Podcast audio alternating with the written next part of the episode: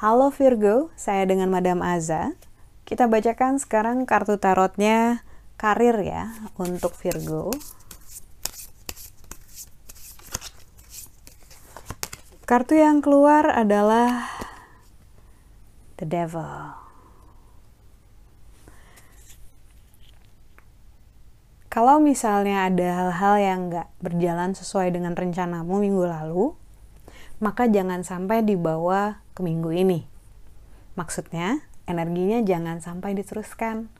Eh, banyak-banyak melakukan afirmasi baik sama diri sendiri, misalnya bilang pagi hari bangun tidur bilang bahwa you are loved, kamu dicintai, kamu berharga, kamu mampu untuk mencapai kesuksesan. Hari ini kita akan dapat banyak klien gitu ya.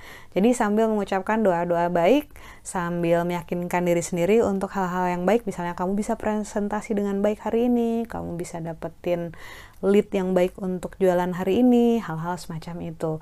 Jadi kita berusaha untuk men-switch hal-hal yang kita khawatirkan, yang kita tidak sukai, uh, low vibe, kita naikkan, kita switch, kita ubah langsung menjadi positive vibe, menjadi hal-hal yang menyenangkan, yang membahagiakan.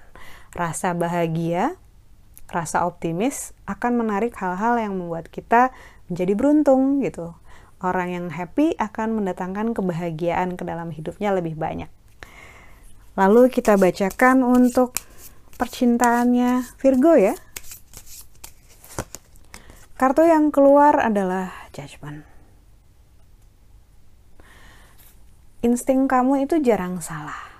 Karena itu kalau misalnya ada satu hal yang kamu rasa-rasa gitu ya, yang kamu pikir-pikirin kemarin, maka kemungkinan besar bahwa ya itu benar gitu.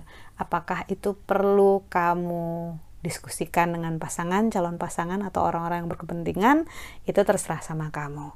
Tapi kartu judgment ini lebih menekankan bahwa insting kamu itu jarang salah. Jadi pada saat kamu mulai ada rasa sesuatu, cobalah direspon dengan uh, sebaik mungkin untuk mengasah insting tersebut agar besok-besok juga semakin bermanfaat gitu.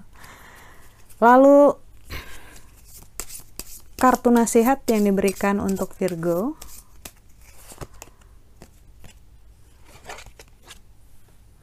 strength.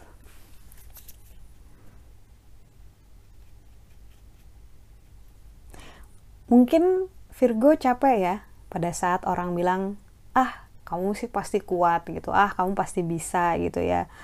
Karena kadang-kadang kamu ngerasa kamu nggak pengen kuat ataupun kamu nggak pengen bisa gitu. Kadang-kadang enak juga kalau bisa menggantungkan diri pada seseorang ataupun mungkin enak juga untuk dipahami, dimengerti ataupun dianggap perlu dukungan gitu ya. Namun kata nasihat yang diberikan untuk kamu ini bilang bahwa kamu tuh selalu ada energi lebih terutama saat kamu sedang memperjuangkan sesuatu yang penting buat kamu atau memperjuangkan sesuatu buat orang-orang yang kamu cintai ataupun kamu lindungi gitu. Energi kamu itu ibaratnya kayak payung di mana orang akan mendekati kamu untuk uh, mendapatkan rasa aman, mendapatkan rasa tenang gitu ya. Namun terkadang kamu juga lupa bahwa hanya karena kamu memayungi orang, nggak berarti kamu juga perlu kebasahan gitu. Jadi jangan sampai kekuatan kamu kebaikan kamu membuat kamu melupakan diri kamu sendiri. Kartu strength ini menunjukkan bahwa kekuatan boleh kita gunakan dan sangat bagus kita gunakan untuk mengangkat orang lain. Tapi jangan lupa gunakan juga untuk mengangkat diri sendiri. Sekian bacaannya semoga bermanfaat. Saya doakan sehat bahagia kaya raya berkelimpahan hanya hal-hal yang baik.